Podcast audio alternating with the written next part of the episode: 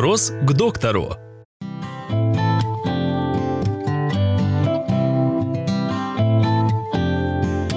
Если нет зуба, обязательно ли ставить имплант? Эм, Действительно, э, это лучший выбор, если так вкратце говорить. Э, почему? Объясню свое мнение в этом вопросе. Дело в том, что наши зубы э, склонны, вообще организм склонен закрывать пустоты. И если наш зубной ряд так создан, что если есть отсутствующий зуб, Э, зубы, которые стоят напротив, то есть, э, допустим, если нету нижнего зуба, это верхний зуб, который над ним, он ищет э, место соприкосновения.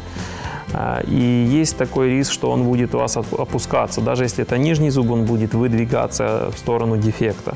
Соответственно, это будет менять ваш прикус, это будет,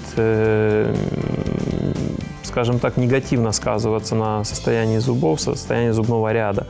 Э, соседние зубы от дефекта, они могут тоже смещаться в сторону дефекта. Э, соответственно, опять-таки это может менять ваш прикус. И если вовремя не запротезироваться, э, потом это может уже создать другие проблемы. Даже когда вы хотите протезироваться, это неровно стоящие зубы, которые поменяли ось расположения и так далее и тому подобное. Поэтому Действительно, э, э, еще один момент, о котором бы хотел тоже сказать. Отсутствие нескольких, одного или нескольких зубов, оно влияет на жевательную эффективность. Соответственно, э, если мы запротезировали, мы убрали эту, эту проблему и мы сняли эту причину.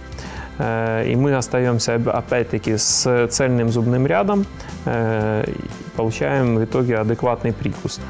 Э, поэтому э, это того стоит. Выбор уже э, метода, каким замещать дефект, это уже другой вопрос.